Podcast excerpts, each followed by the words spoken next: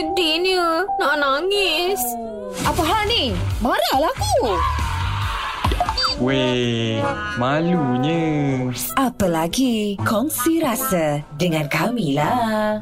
Apa saja rasa anda segmen baru, boleh kongsikan dengan Syarah juga Isay. Ha, tak kisah, kami terima segalanya. Dia lebih pada luahan perasaan lah Syah, gitu ke? Betul. Apa-apa saja. Apa saja. Apa-apa topik. Apa saja. Terbaik, terbaik, terbaik. Jadi kita dah ada pendengar ni. Hmm. Kita ada Najihah dari Muar. Najihah, awak nak luahkan, awak nak kongsi rasa apa? Pasal apa? Apa ni? Hmm. Hari ni nak kongsi rasa menyampah dengan kerja. Eh, eh, eh orang dia, lain dia susah. Dia bukan menyampah kerja. dengan kerja. Dia hmm. menyampah dengan, um, I mean the environment, the, the leader. Ah, macam tu. Oh, sebelum tak. tu saya nak tahu, awak kerja dalam uh, sektor apa?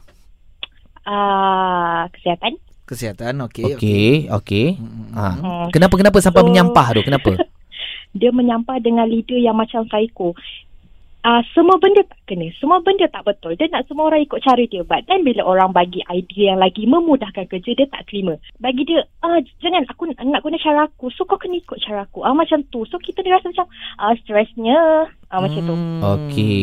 Tapi ah, ada kalanya dia punya idea tu macam betul tak? Ada kalanya. Betul. Tapi kadang-kadang kita pun ada idea yang memudahkan, tapi dia tak terima. Oh, okay. Tapi cara awak nak hadapi situasi ni macam mana? Hmm. Uh, kadang-kadang kita try sort out lah. Tapi kalau dia memang tak terima, kalau dia pun nak jenis hari-hari yang akan bad mood punya orang, mm-hmm. dia macam sentiasa bad mood. So kita tahulah dia macam mana kan. So kalau kita ada benda nak cakap pun, kita macam bertapis-tapis. Lalas kita macam okey lah, ikut je lah cara dia. Macam tu. Oh. Hmm, nak tak nak dia leader awak lah. Ya betul. Lagi satu, dia dia suka stok orang dekat media sosial. Kebetulan ah, saya punya akaun Twitter public. And uh-huh. then there's one time yang saya post gambar, and then saya mention lah tweet jodoh.